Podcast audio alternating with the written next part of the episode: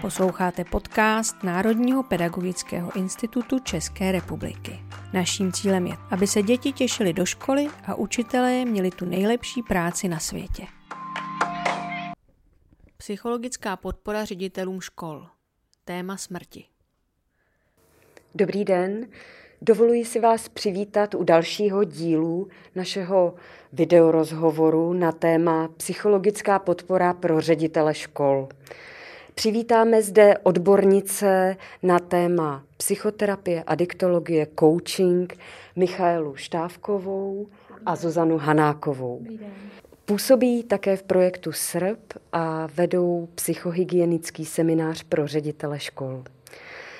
Nyní se budeme věnovat tématu otázky ze současné doby, tedy doby pandemické.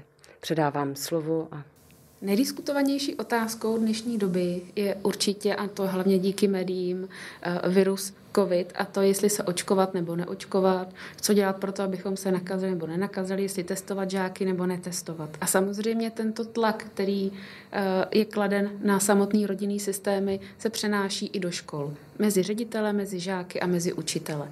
A máme zkušenost takovou, že už dnes v online podobě eh, se děti pomalu stigmatizují, že se vlastně i bojí říct, eh, že prodělali nemoc, anebo že jejich rodiče jsou nemocní, protože mají strach, že někdo osočí, že bude na ně protivný, zlý a tak podobně.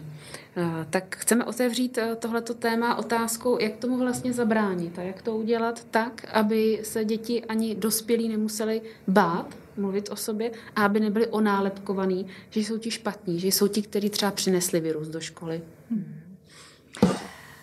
Uh, já si myslím, že tomu úplně, úplně zabránit nelze.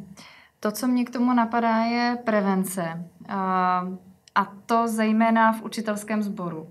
Myslím si, že eh, protože to je tak ožehavé téma, by eh, každý ředitel, každá paní ředitelka měli otevřít na poradě téma, jakým způsobem chceme s studenty, s žáky vlastně komunikovat, že na to máme rozdílné postoje a že je to v pořádku. Hmm. Že pro někoho je v pořádku být očkován, pro někoho je v pořádku nebýt očkován a nastavit si nějaký pravidla, eh, řekněme nějaký systém toho, jakým způsobem tohle téma na škole budeme komunikovat a jak se budeme vůči tomu tématu chovat. Mhm. Včetně toho, jak budeme přistupovat k žákům, když se tam tohleto téma ve třídě objeví. Aby jsme to mohli udělat, tak nejdřív potřebujeme otevřít to pole eh, na straně učitelů, protože i učitelé mezi sebou mají rozdílné postoje, očkovat, neočkovat, hmm. jsou různě kritičtí, eh, růz, různě hodnotící, kdo jak vlastně se v té situaci zachoval. A myslím si, že by bylo fajn, aby tady mm, z té vedoucí pozice přišlo to klíčové a to je pojďme se v tom respektovat. Pojďme se respektovat. My nemusíme se sebou souhlasit, ale můžeme se respektovat v tom, že to každý máme jinak. Eh, dokonce si myslím, že by bylo velmi očistné, kdyby ti učitelé měli možnost nahlas říct, jak to mají a zažili si ten mm-hmm. pocit, že je v pořádku, že jsou rozdílné názory mm-hmm. na tohle téma. Protože jedině tak budou potom eh, všichni schopní to utáhnout směrem k těm žákům. Protože co si budeme povídat, děti jsou mnohem otevřenější, mají mnohem méně zábrán, malé děti jsou často kruté vůči sobě. Jo. Takže tam je potřeba být připravený na to, že ty děti, protože jsou nasáklí samozřejmě tím prostředím z domova a věří tomu, že to, co se říká doma, je pravda. To znamená, že je potřeba, aby ty děti v těch kolektivech, stejně jako ti učitelé, dostali prostor na to si pojmenovat, hele, já to mám takhle, myslím si, že to je pravda a Franta to má jinak. A z mého pohledu role učitele by tam měla být, je to v pořádku, že to máte rozdílný. Hm. A dát i těm dětem prostor na vyjádření, hele, a co když teda tady Franta nakazí Pepu? Tak jak my to tady ve třídě budeme řešit? Vlastně to pojmenovat a nastavit si nějaký pravidla komunikace a vztahů v kontextu vlastně očkování a pandemie. A to je z mého pohledu jako mm, možný krok k prevenci. Samozřejmě nejsme schopni dopředu eh, domyslet všechny možné scénáře, které se stanou, to je jasný, ale základ z mého pohledu je otevřenost, komunikace, komunikace, komunikace a velká výzva pro nás všechny a to je respekt. Jo. Mm-hmm. Jenom to dokreslím příhodou. Mám známou paní učitelku, která se nechce nechat očkovat, ale zrovna teď řeší, že když se nenechá očkovat, tak má strach, že bude kritizovaná svými kolegy učiteli.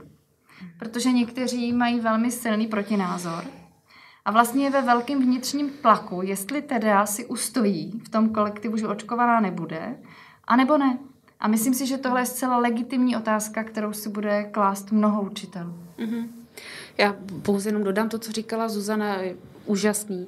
Eh, je důležité pracovat s tím, co je názor, co je fakt a co je pravda. A možná teď víc než kdykoliv v jiný době je důležitý sdělovat a ukazovat dětem, jaký je mezi tím rozdíl. Nejenom dětem, ale vlastně i pedagogům. Protože to, že já mám nějaký názor, neznamená, že to je pravda. Každý máme tu svoji pravdu, kterou si v tom svém životě neseme.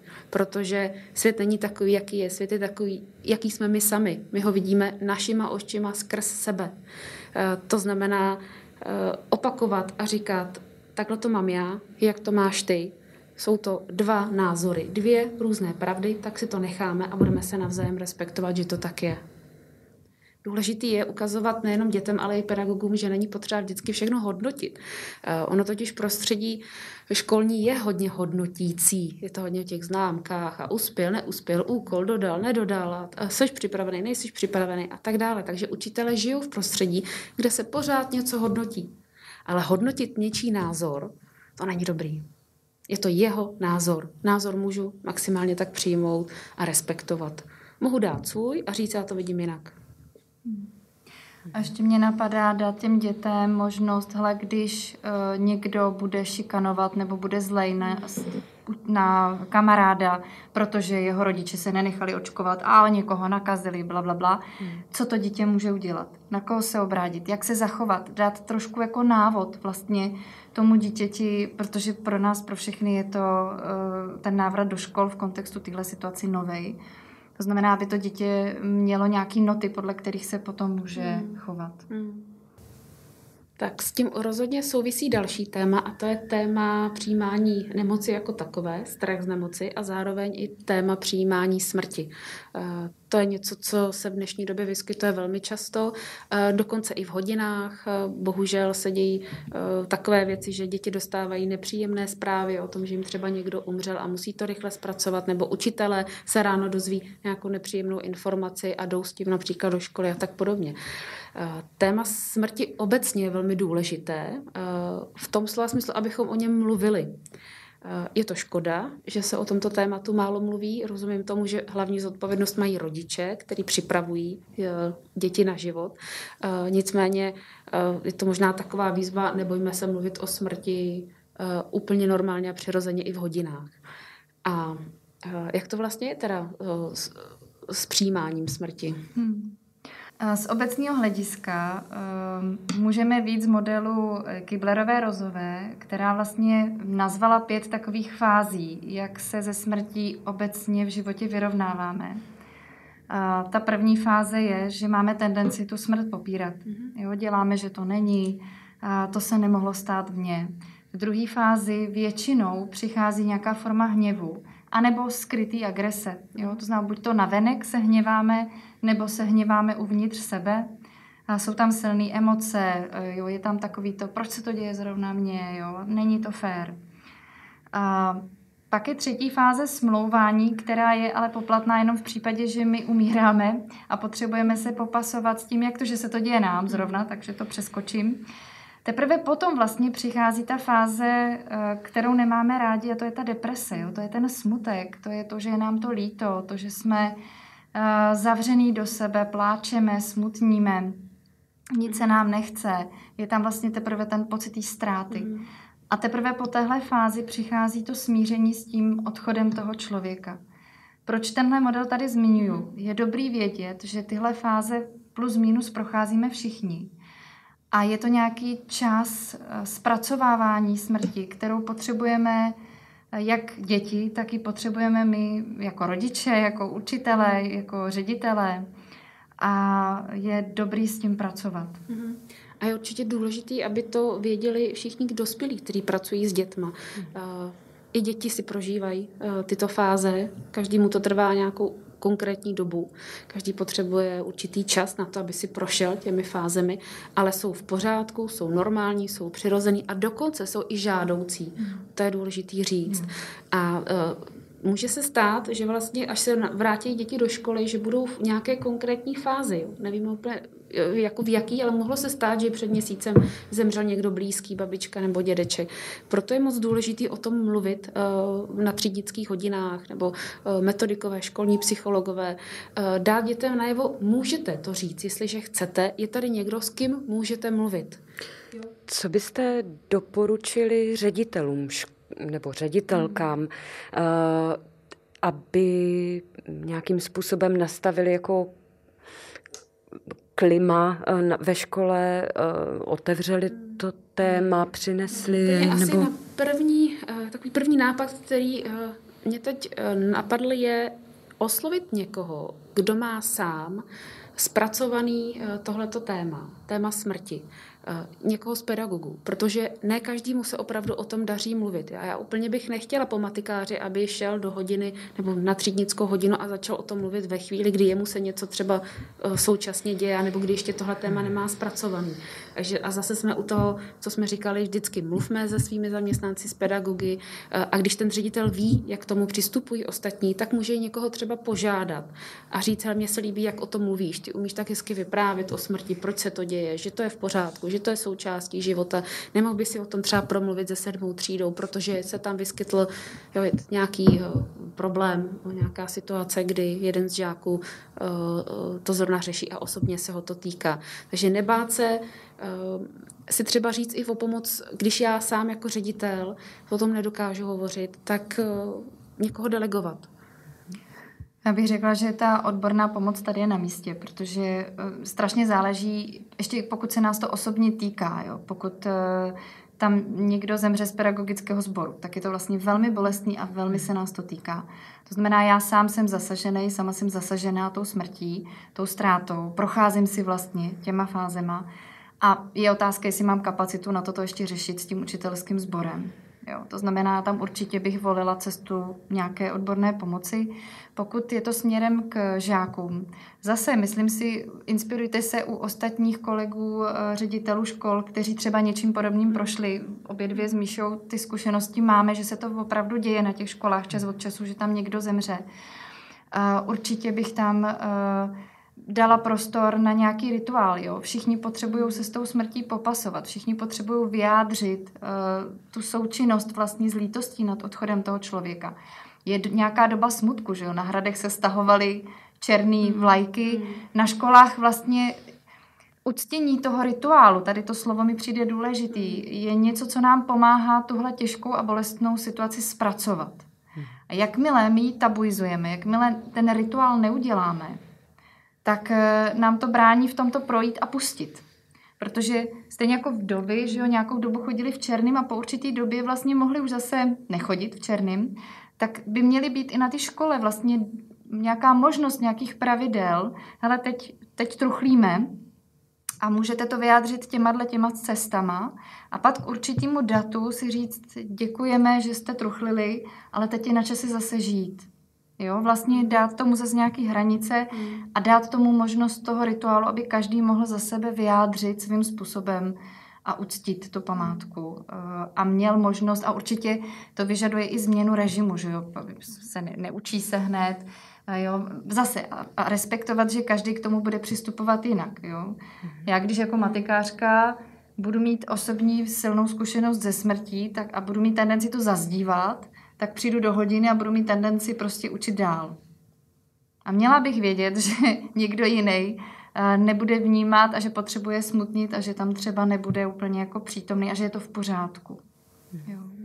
Jenom vlastně dodám, v dnešní online době eh, je velká tendence odkládat tyhle ty ukončovací rituály až na dobu, až se potkáme. Nedělejte to. Neodkládejte. I přes online, přes uh, ty počítače, přes obrazovku se dají vymyslet takové rituály, uh, aby se s tím mohli nejenom smířit ty jedinci, kterých se to týká, ale zároveň by to mohli ukončit. To ukončení je neuvěřitelně důležitý. Zuzana tady už o tom mluvila. Dejte si limit. Dokdy? Dávejte si limity. Jo, když si dáme limit, uleví se nám. Je to zase nějaká ta jistota, kterou v dnešní době moc nemáme. Ztrácíme jistoty, tak jedna z jistot může být, že 31. se stane to a to. Limity jsou hodně důležitý v životě. A určitě se nebát to pustit, odplakat. Jo, nezavírat to do sebe, to je spíš taková jako že čím víc to máme v sobě uzavřený, tím díl, jak říká Míša, to pak v nás zůstává vlastně otevřený, to v nás zůstává a neseme si to potom v životě dál. Nějaké praktické příklady, návody ještě nenapadají vás? Eh, zkušenost je taková, že eh, čím dřív eh, o tom mluvíme, mhm. čím dřív komunikujeme i tu nepříjemnou událost s pedagogickým sborem nebo s rodiči, tím lépe. Já bych asi přidala buďte co nejvíc ličtí. Prostě pojďme se obrátit k sobě jako k člověku. Nehledejme postupy, metodiky a nějaký šílený pravidla, jak řešit tu danou krizovou situaci, ale obraťme pozornost k tomu, k tomu lidství. Tak, jak bych to já jako člověk úplně normálně lidsky vyřešil. Těžké, když máme mít rozestupy, roušky, mm. že určitě to taky stváří jakýsi druh bariéry. Dá se s tím nějak pracovat, když jo, obejmout druhého, jak, jak, jak dát tu podporu? Eh, určitě lze využít eh, mimický svaly, který máme. Pohled očí je mnohdy eh, důležitý, ne důležitější, je mnohdy stejně tak důležitý, jako, jako je obětí, jako je dotek. Ten oční kontakt máme, můžeme ho využít. Já rozumím tomu, že dotýkání, objímání je samozřejmě pro, ne pro všechny, ale pro mnoho lidí příjemnější, ale podporu můžeme dát i jenom tím, tím samotným pohledem. No, je to těžký, protože ten lidský kontakt a to obětí je skutečně v těchto situacích eh, mnohdy to jediný, co vlastně eh, tak jako ze srdce a lidsky bychom rádi. A mně napadá na jedné škole eh, v místě, kde žiju, tak tam zemřela žákyně, a ty děti eh, před tu školu nosily různé plišáky, svíčky. Eh, vlastně tam měli, měli místo, kam chodili truchlit.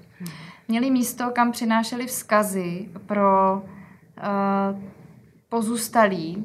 Vlastně tam nebyl ten přímý osobní kontakt, ale vlastně měli nějaký, nějaký prostřední místo, skrz který mohli vyjádřit vlastně tu účast a dát to obětí v uvozovkách.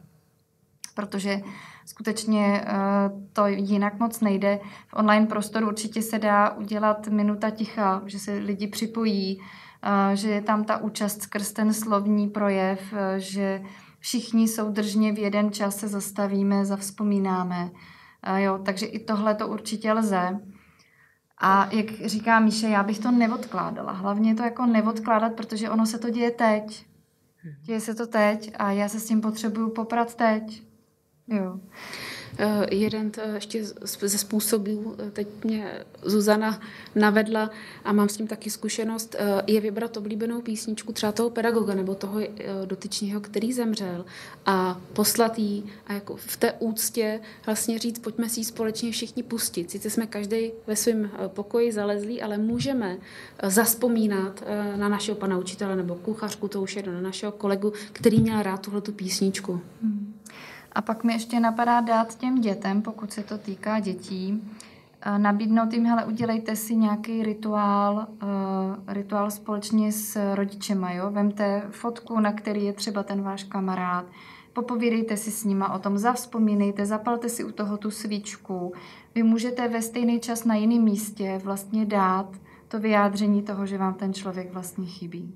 Jo, ale prožívat to teď a tady, protože se to děje prostě teď a tady.